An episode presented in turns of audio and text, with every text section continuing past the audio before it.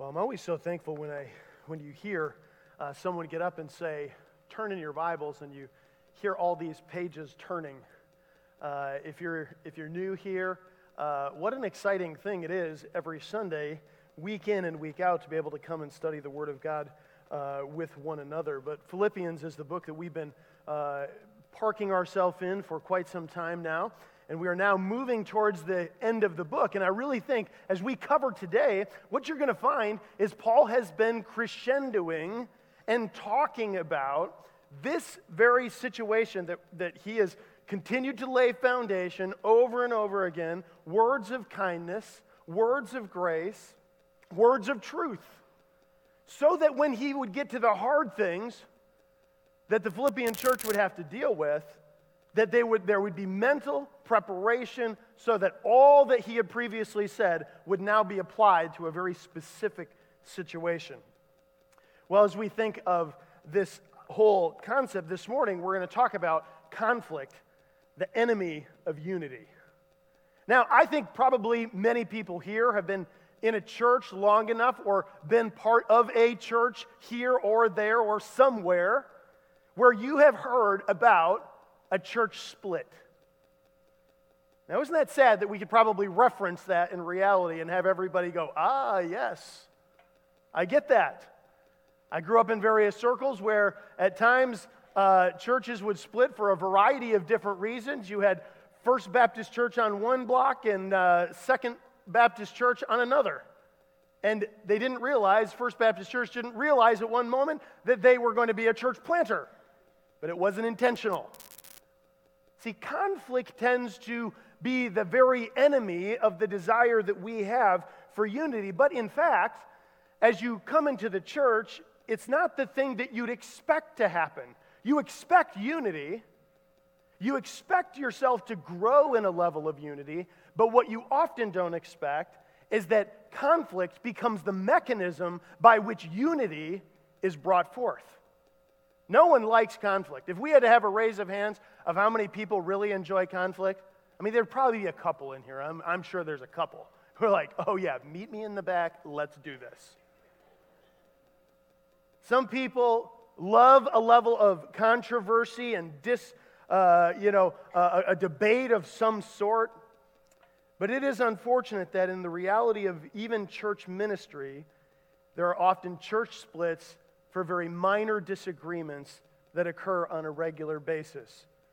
I wonder how many, I, as I was preparing for this sermon, I, I began to think to myself, I wonder how many churches began as a result of unresolved conflict within the body that resulted in another church, either in the community or someone going off saying, Now I'm going to church plant.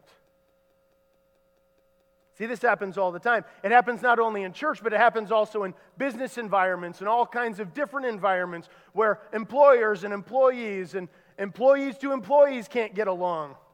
I certainly think that uh, it was likely of the individual who would uh, experience this kind of circumstance as they put this particular uh, cartoon together. As they became for one of their board meetings, he says, I think the first item on the agenda will be to unload all our weapons. You know, the, real, the reality in, in conflict is often verbal assault and weaponizing even scripture to, to argue for a point that you feel so adamantly about, and you begin to tool yourself with scripture so you can force the other person to agree with whatever they're disagreeing with. And unfortunately, I've been in plenty of business meetings in churches over the years where it's become very conflicting at very uh, at certain moments, but these are the things that happen. I also want us to connect this reality as we think about this text of Scripture, which we've been driving home as a, th- as a theme verse to the book of Philippians in Philippians chapter 1, verse 27. He says, Only let your manner of life be worthy of the gospel of Christ, so that whether I come and see you or am absent, I may hear of you that you are standing firm in one spirit, with one mind, striving side by side for the sake of the gospel. Now, I want you to notice in the text before us that was just read, you hear those identical words. And there's the connection with the thematic portion of our entirety of our book. These two ladies served what? Side by side for the sake of the gospel. Now, Paul, all the way up to this particular point, he's driving home this idea of oneness of mind, oneness of spirit, oneness of thinking, compassionate hearts, don't grumble and complain. And now, Epaphroditus comes back with this letter, and, and he had heard and he understood that what he had brought to Paul. And he realizes that there's this scenario, this situation within the church.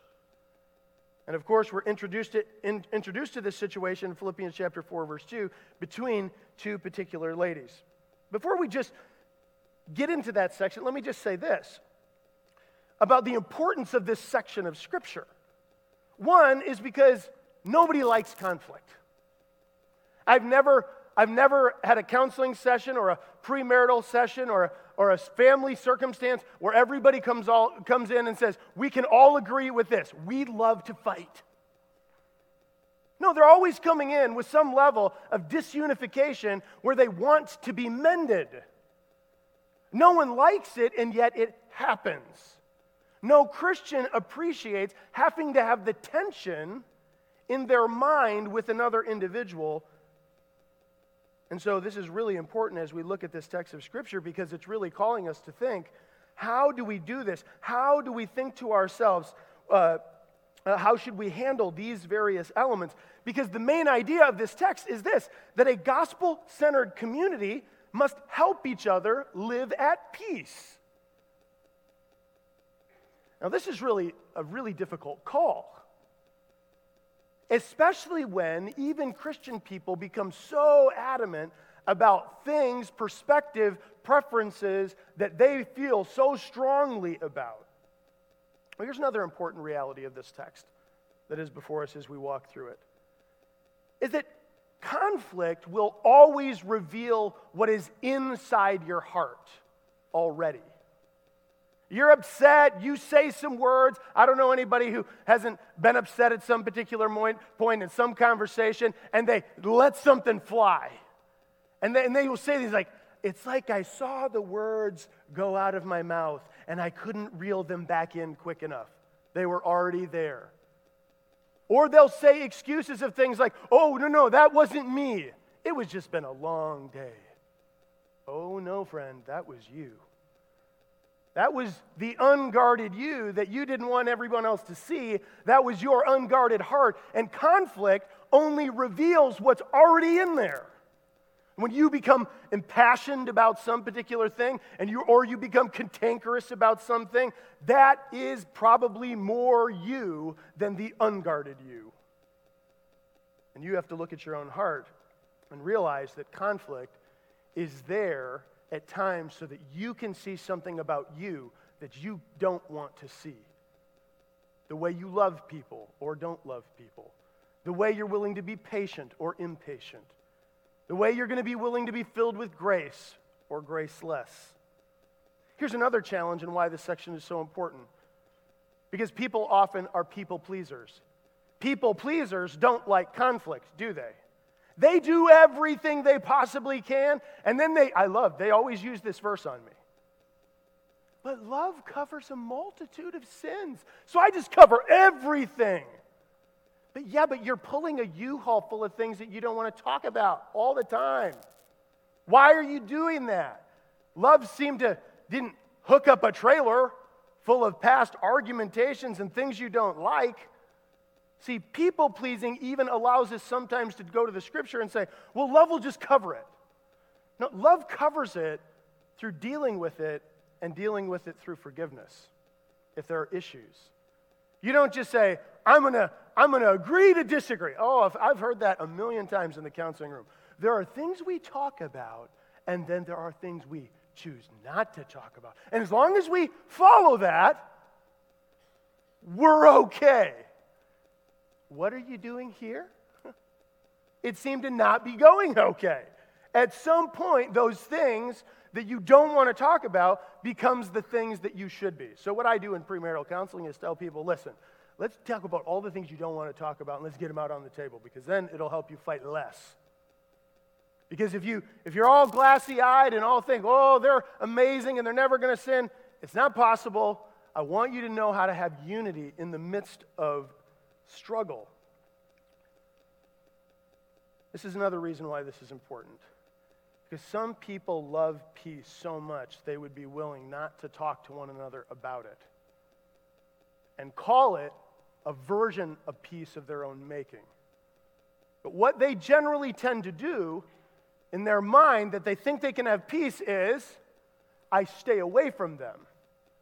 I'll come in this door, they'll come in that door, I know where they sit, and so I'll sit on the opposite side in a larger church. We just happen not to run into each other. No, sometimes that's designed by people who don't want to talk to each other. We have to be very careful that we don't love peace so much that we're unwilling to engage in areas where it's difficult to find unity.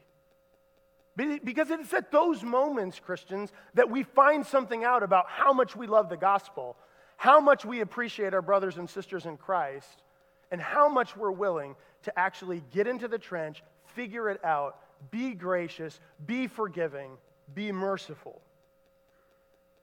A gospel centered community has to help each other with focusing this and helping each other live at peace. Which means, as we walk through the text, it's going to answer this question, which is how should conflict in the church be handled? And it's going to have some very immediate application, but it's also going to have some outside or furthering application outside this, just about conflict resolution in general. So let's take a look at the first one as we think about this together. As we come to verse number two, what we find is a request from the Apostle Paul in the lives of these individuals. And he says this He says, I entreat you, Euodia, and, and I entreat you, Syntyche, to agree in the Lord. Now, if you're following along on your notes and you're walking through, this is right under our, issue, our subject of request. Now, notice this. Here it is. You, uh, here you have Epaphroditus coming, and they're reading the, the letter out loud. Now, it's very uncommon, by the way, for the Apostle Paul to call out individual names when there is an issue.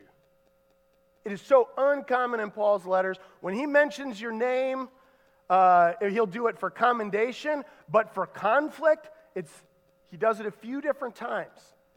Now, don't jump to this conclusion. You're like, you know what? I know you guys, you might be tempted to think, you guys sitting out there, there's another woman lady squabble. Another cat fight in the corner. Why is this happening? It's the ladies. They're the problem. No, they're not. I've seen plenty of men squabble. It just happens to be that they are the context of controversy in this particular local church. Well, there are plenty of contexts of men arguing at various components, and Paul has to deal with those. So don't jump to that conclusion. But I do want you to recognize this Paul's desire for the, for the unification of these two ladies and the unity of the church was so important that is even reflected in his request to these women. He uses the word that is often used, the, the, the word for paraclete, uh, here to say, I entreat you. That word itself has a, a sense of elasticity so that, yes, it can mean helper, it can mean a sister, uh, it, can mean, it can mean all kinds of things. But in this particular case, he's saying, I urge you, I strongly appeal to you. Now, he's doing that on purpose so that he can say, This is how important this is. Now, I can, I can think, you know, I don't know exactly what the context of the struggle or how big the environment of the church was. If Epaphroditus comes and brings, and, and they're reading this letter, and they get to this point, and Euodia's over here and Syntyche's over here. I mean, just try to picture that in your mind. Because they haven't been getting along. It's now become so public that people in the body have been accustomed to them not getting along. So notice it seeps in so that conflict between two individuals often becomes something that more people know about, and they either choose to help or they choose to dismiss it in a way where you say, ah, well, that's Euodia and Syntyche. You're going to often see them doing things like this. And we say, well, so we just kind of mark that. you know, if you're a new member and you're here, something like, oh, yeah, they're always over there doing that. You should be saying, and nobody's helped them? Like, no one's came to their aid, no one's came to them and said, What can we do to help? Well, this is the request of Paul.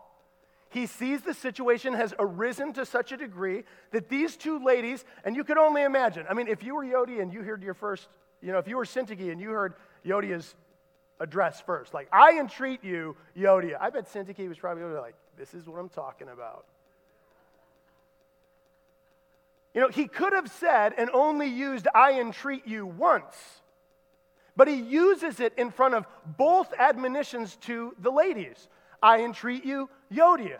I entreat you, Syntyche. What is he doing, even grammatically, and expressing, I am for both of you and for whoever needs to fix whatever side you happen to be on. I care about both of you, and I am urging and appealing you and you so that neither one of them could walk away going, Which side are you on?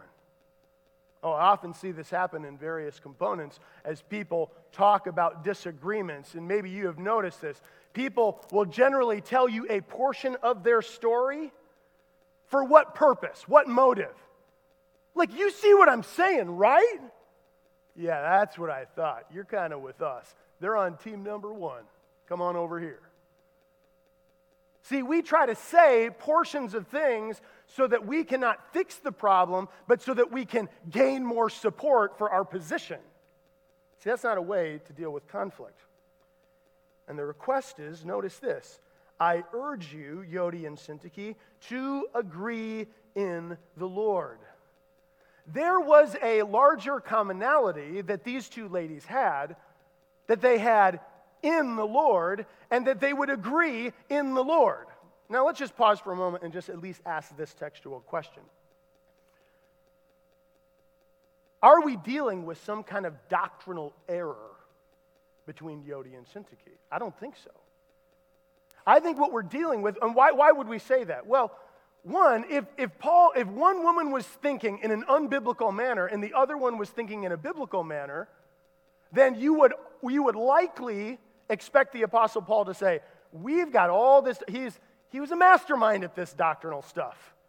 Like he's going to lay out the doctrine and say, You've got to think this way. But he doesn't do that, which lends me to believe that the challenge with Euodia and Syntyche was not necessarily doctrinal, but preferential. Now, if you think about the preferences that exist within a body, uh, do we have a few? do you have a few? Everybody has some. I mean, Thomas Rainer wrote an article uh, not too long ago about the things that cause conflict in the church. And, and one of the number one things that generally tend to find conflict in the church is change. Like, are you one of those? You got to ask yourself at that point, are you one of those people who just has such an aversion to change that you hear the word and you cringe? Like, you know what the other one was? a, number, a few other ones. How to deal with people. The body's in disagreement about how to, how to show grace, how to be charitable, how to deal with various situations. Those cause conflict. Uh, you know what the other one was? Oh man, I mean, I, I thought about this one right away because it was within his top five. Length of sermon. I'm thinking, I wondered how many people walked out on a Sunday morning and, like, great job, Pastor. You were consistently long. Reality is, all kinds of things bring to the forefront whatever's happening in the heart. Every word you say, every look you give, every perspective you have, it was generated from someplace deeper. Which is why Paul was so concerned that they agree in the Lord. Because there was a perspective that both of them should have toward one another that superseded their preferential differences. It superseded what was going on in their, in, in their lives between each other. They should have been looking at each other and saying, That's my sister in Christ. I love them. Oh, I wish I could say it was different over 20 some years of pastoral experience to, to see that people in the body, it saddens me to watch people in the body have preferential differences that turn into separating divisive moments in their life and in the life of the body.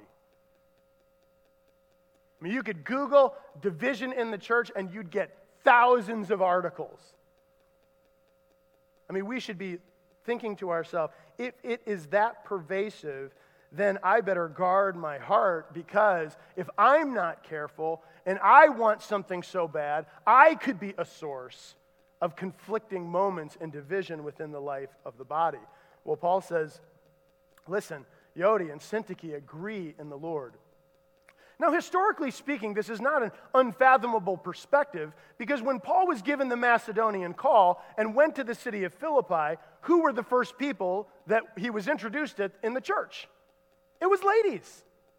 Some have, because we have very little understanding of who these two individuals were, some will argue, well, these must be long standing, very solid foundational pillars who were the women in the church that were down by the river with Lydia.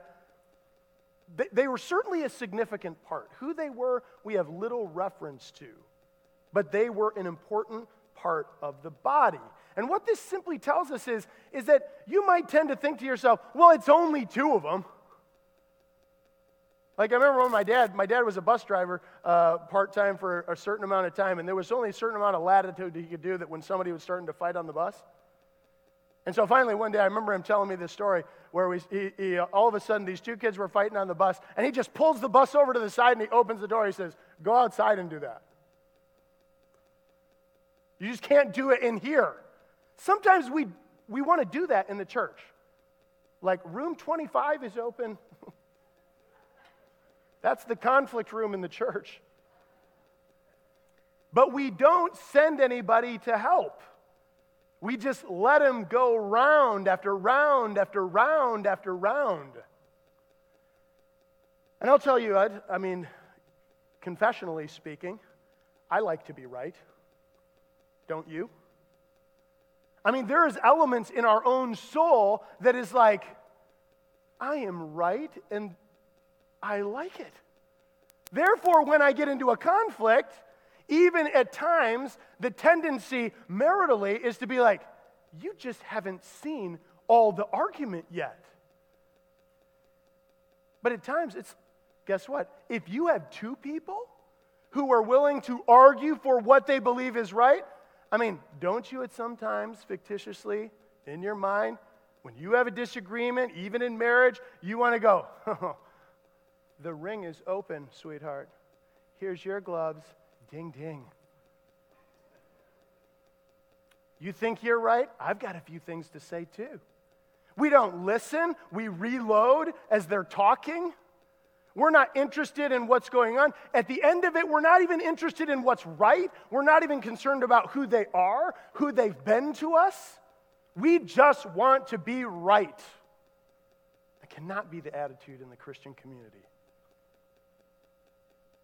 It has to be that we, we seek and strive after rejoicing in unity, that we look at one another as side by side participants in the gospel ministry, so that we, in every area we can agree in the Lord, we do so. And the things that are preferential, we allow them to simply drift off because they are not the main focus of why we come together as a church.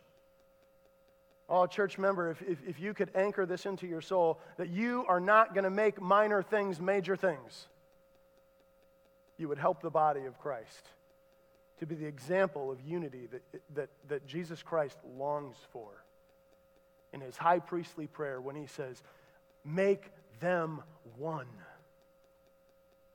See, every time we have an opportunity to resolve things and not weigh heavily on our preferences, and we prefer unity, and we rejoice together because we agree in the Lord of the things that matter the most.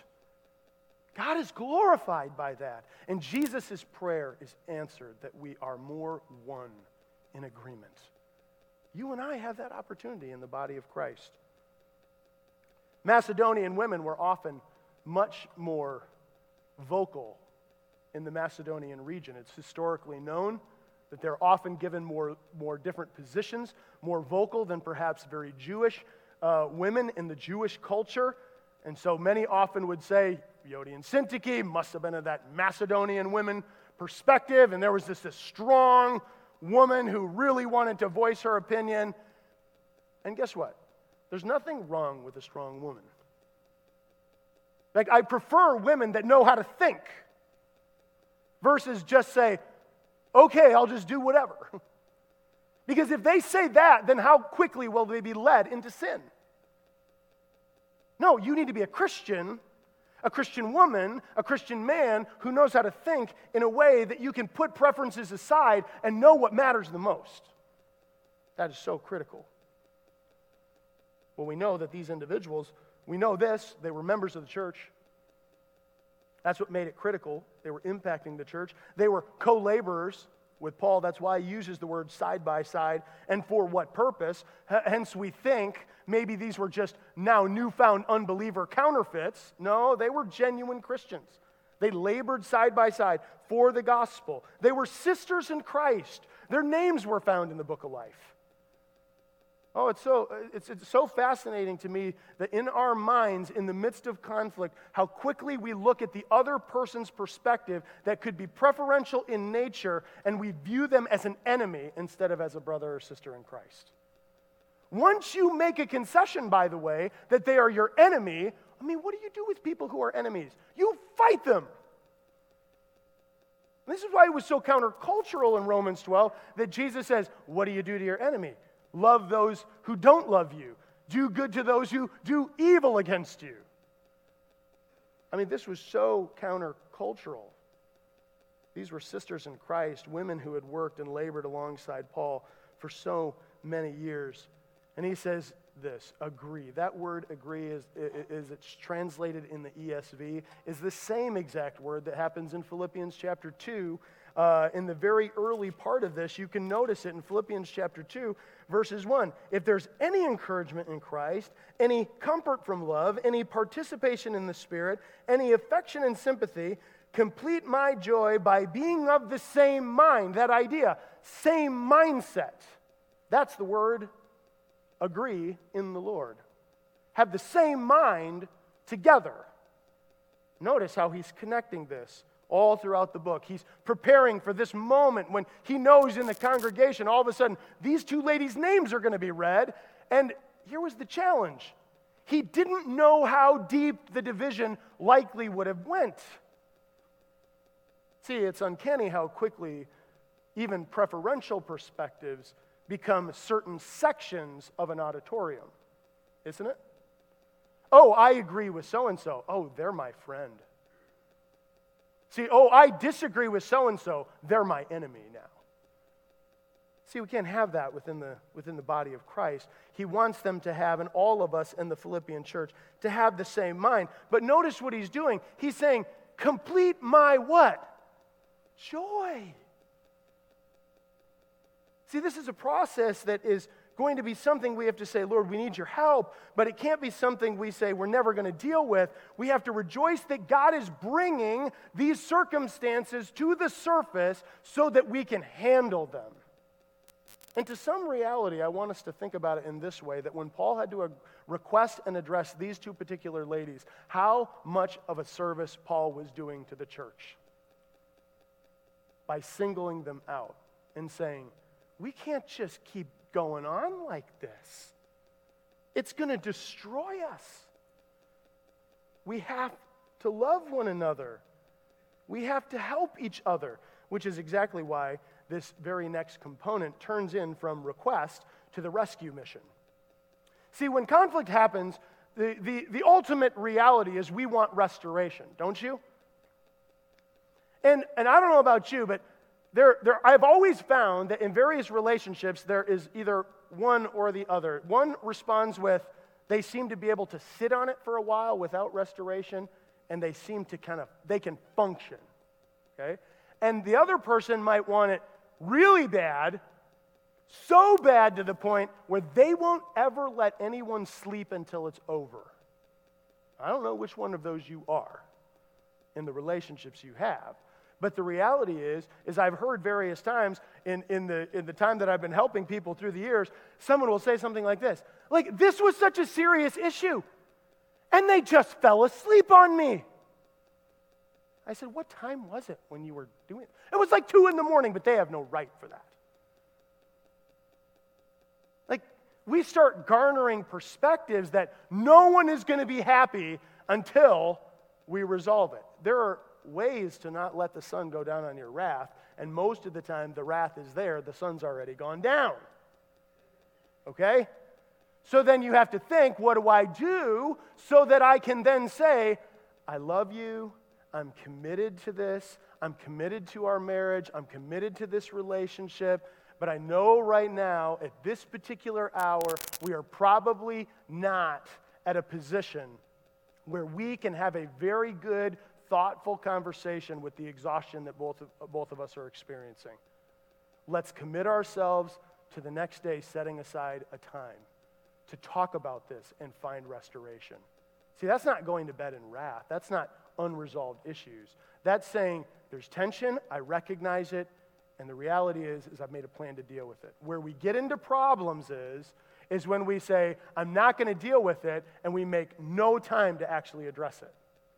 And that happens all the time. Because we don't circle back around and say, okay, remember that? Because somebody's thinking to themselves, like, I want to plan for another fight tomorrow? Who does that? Like, we're already arguing now, and you want to you want to put on the calendar time to argue tomorrow? No, see, it's not time to argue, it's time to restore, try to understand, try to hear one another, listen, be filled with grace and mercy. These are opportunities for you and I to exercise our fruits of the Spirit in the midst of difficulty.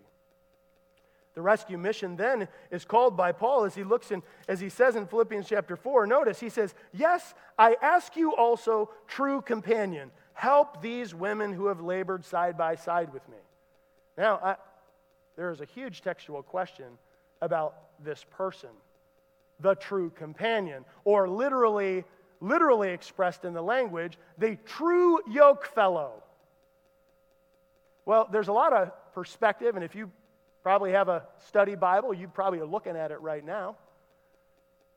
And you're thinking, who is this guy? Well, well, some will argue this. Well, maybe the, the idea Paul is doing is putting a, a kind of a, a, a word play together because the Greek word for this true person, this true yoke fellow, is the word Syzygus. And so they're saying, ah, you know what? I'm going to resolve the problem of who he is because this is a definite noun. This is a name for the person. This is genuine Syzygus. Many people take that. Okay? You're not wrong if you do, so don't be scratching it out of your study Bible just yet.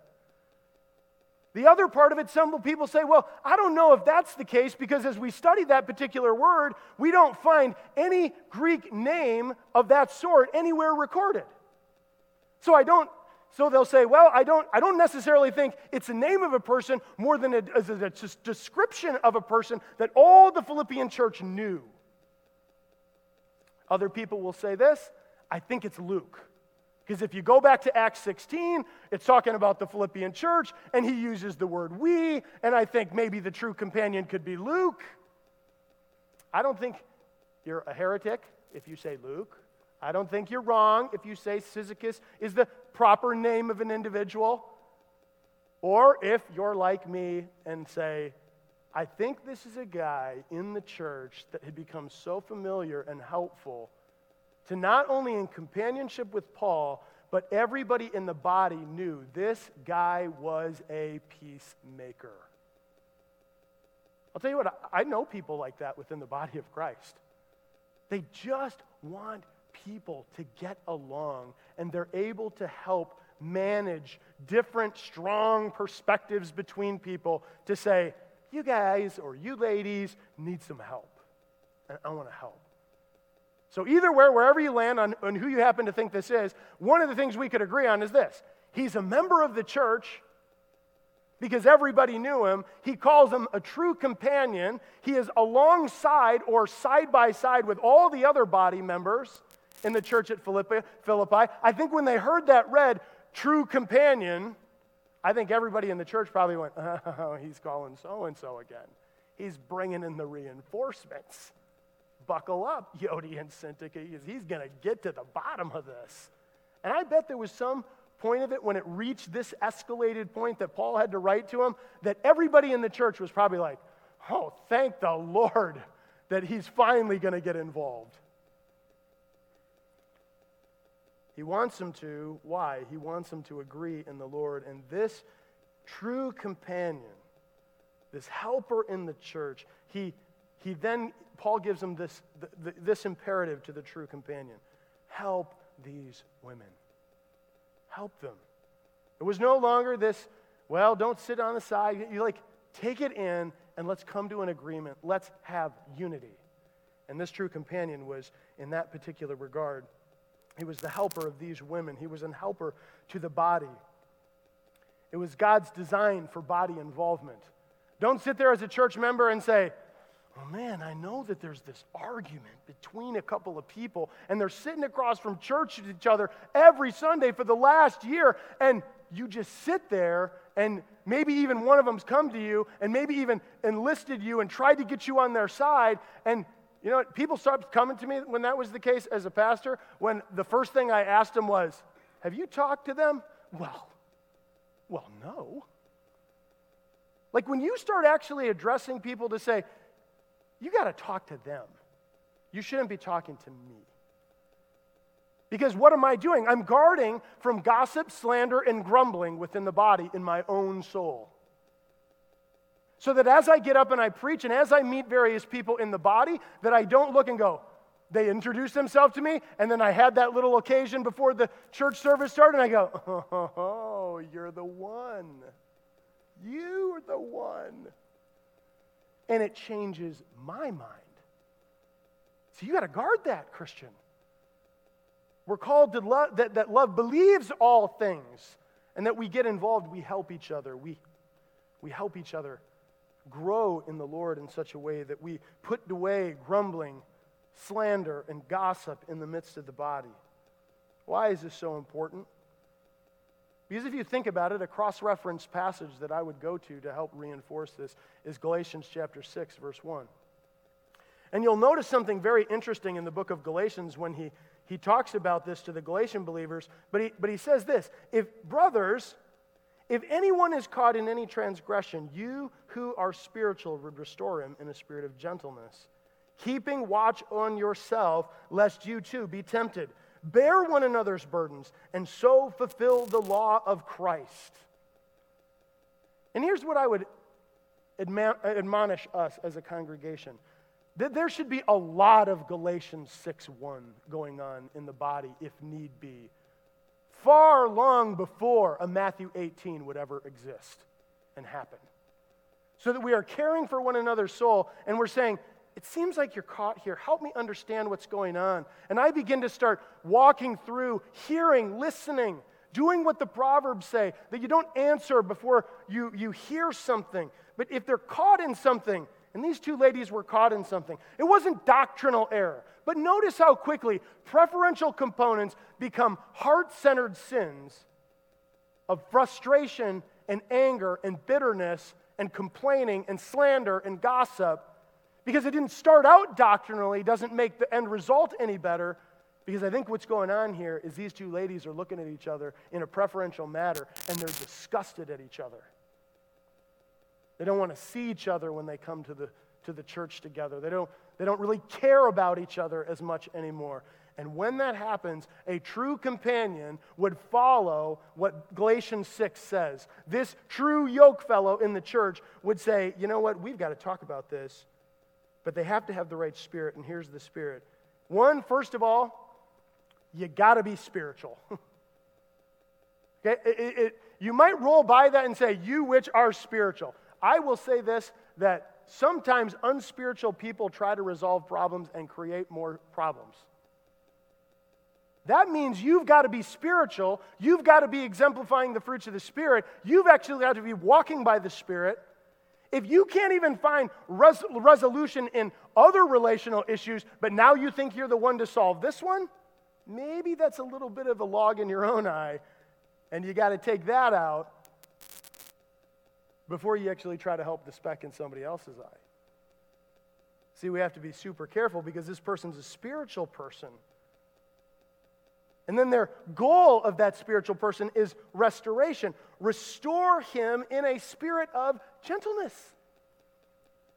Like, there are times that people have conflict, and you'll hear people express their perspective of what they think about how they've handled the situation, and you'll hear people say this I think I've said it at different times, so it happens. Like, I was gentle. I was filled with grace. How dare you say that?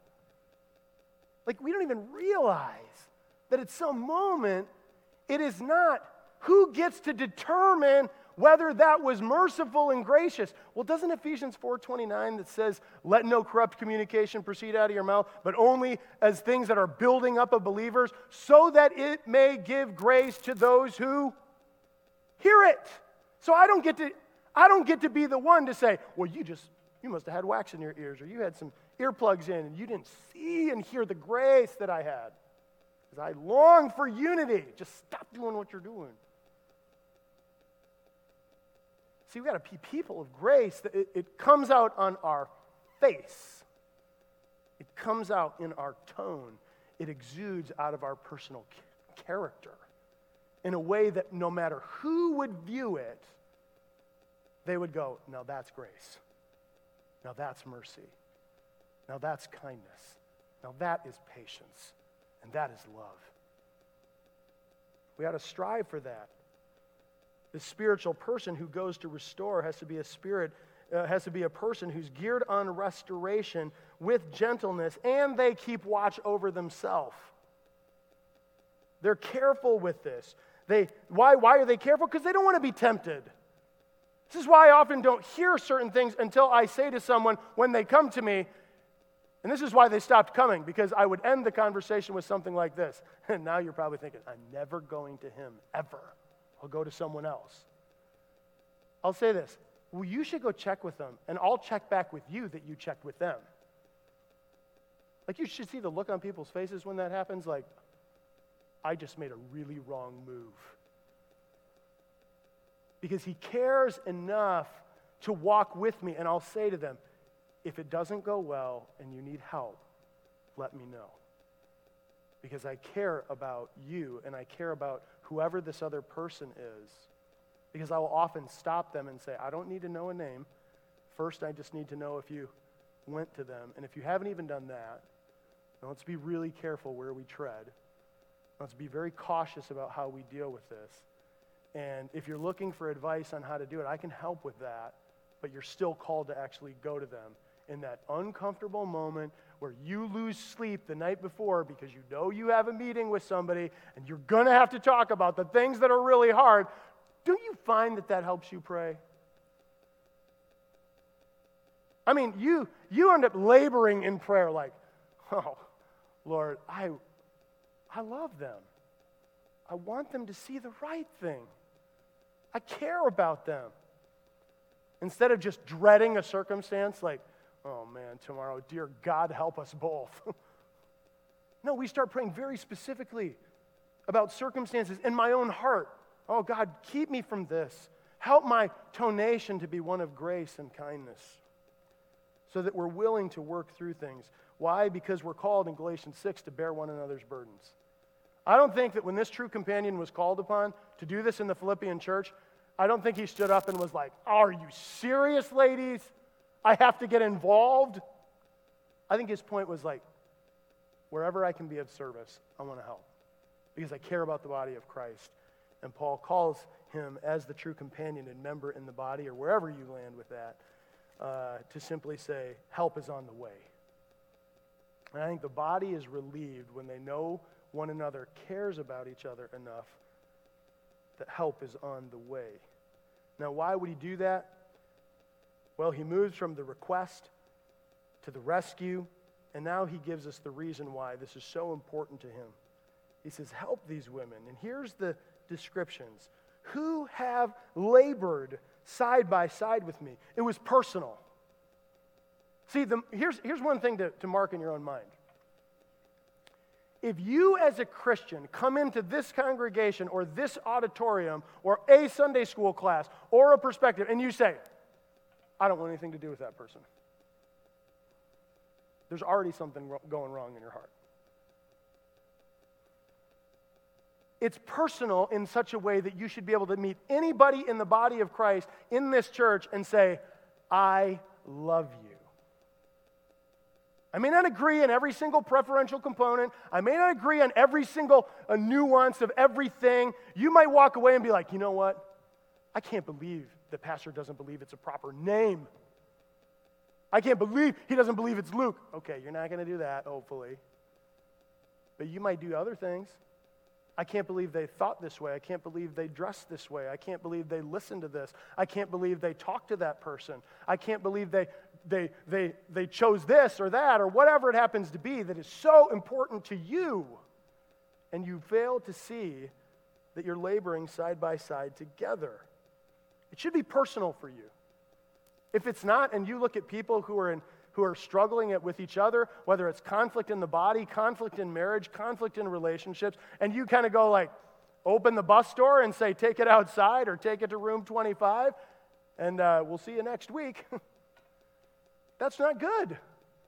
These are people who we're called to love, labor with in such a way. Now he even extends it.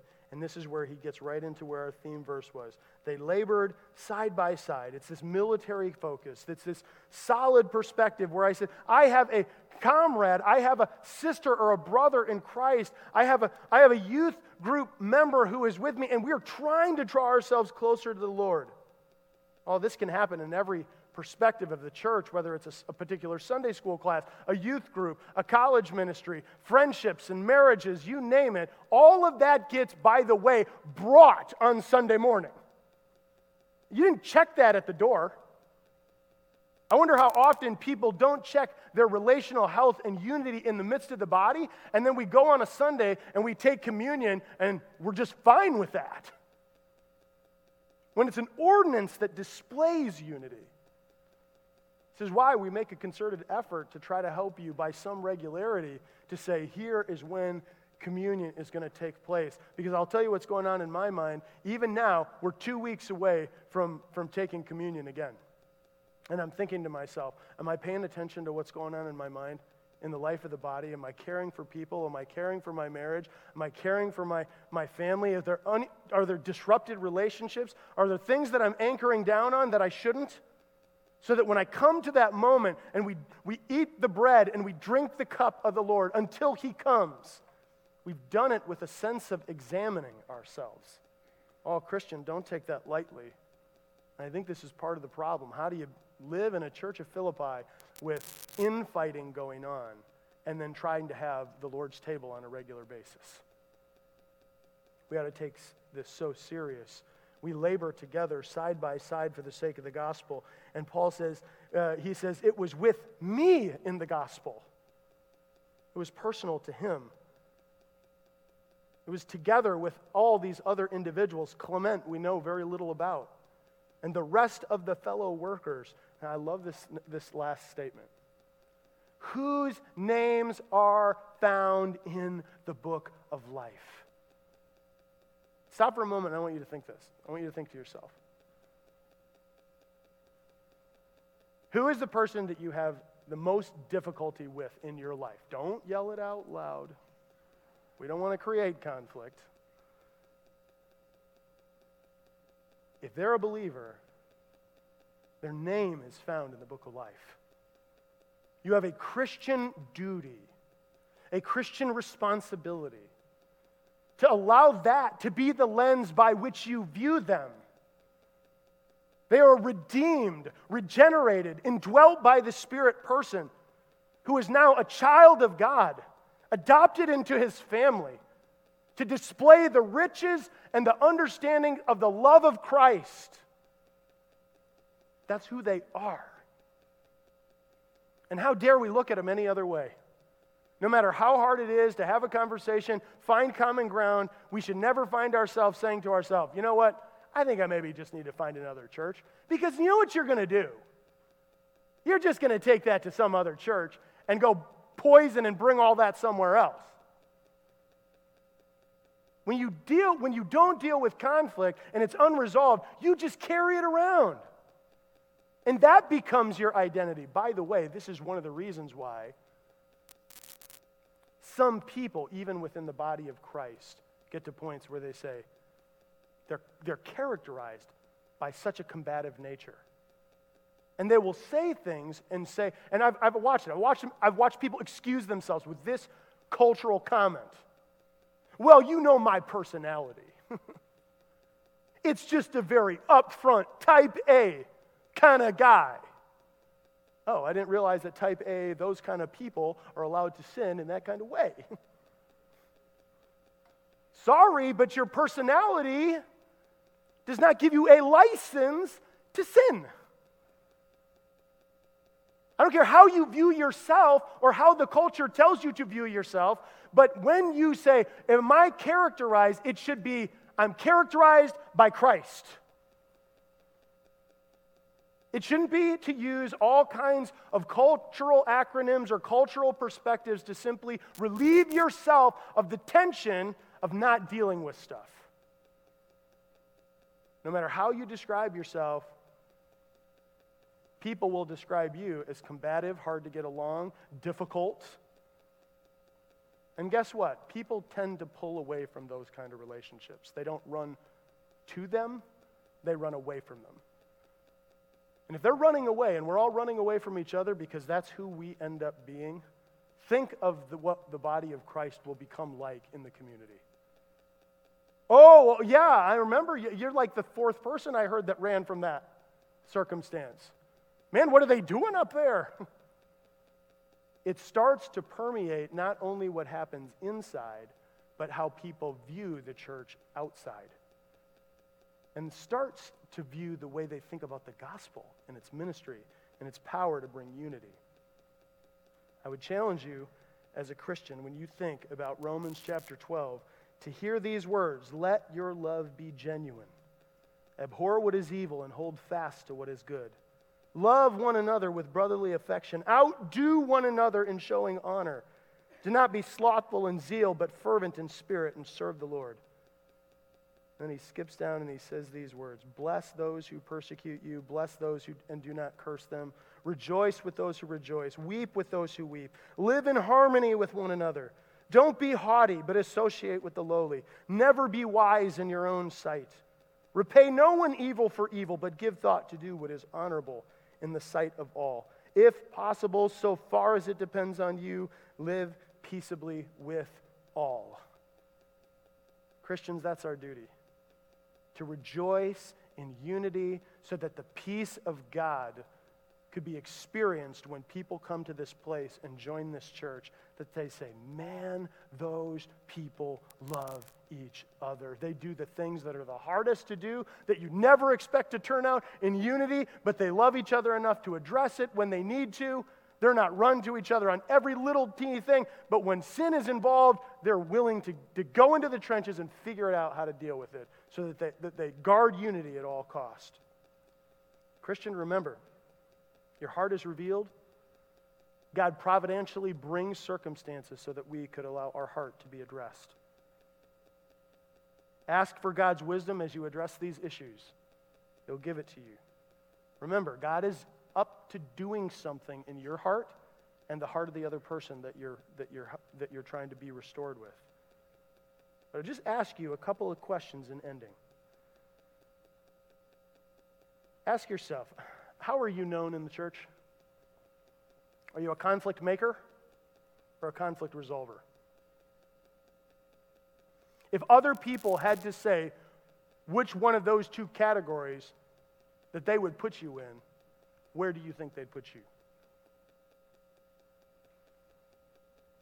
Are you called on, in any measure, in some length, in some relationship that exists within your life, to be that true companion who comes in and says, We've got to figure this out? You need some help, and I'm, I'm, I want to help you, so let me know where I can be of help. Are you that kind of person? How quickly do you jump to conclusions about someone else that have no justified perspective? That you're not allowing 1 Corinthians 13 to be played out in your life applicationally. That love believes all things until you actually know the truth of the matter. Be people, let's be a body of believers who work so hard at unity that our communities describe us as the chapel as people who are people of love and grace and mercy. If we do that, God will be glorified. If we do that, the Bible says that God takes care of. And guess what? What is the very thing that draws people to a church? What is the, it's the same thing that drew people to a saving faith in Jesus Christ, and it's the kindness and love of Christ. It's the same thing that, uh, will, that will often draw people to a community is the kindness and love of Christ. Let's be those people and commit ourselves to rejoicing in unity because we're side by side for the sake of the gospel. Let's pray. Father, conflict is hard. Preferences mean a lot to us in our own mind. But we need your help. We want to be unified. We don't want to be conflict makers to one another, but be ones who are ready and quick to restore relationships wherever they don't seem to agree in the Lord. Help us to be those true companions in the body of Christ who can be called upon to help restore. Lord, that you would guard our hearts from being prideful and sinful in ways that sometimes being right means more than being right with you. Lord, help us to be people filled with, with grace, with the purpose of peace. We need the, the work of the Spirit of God who indwells us to that end. In your name we pray. Amen.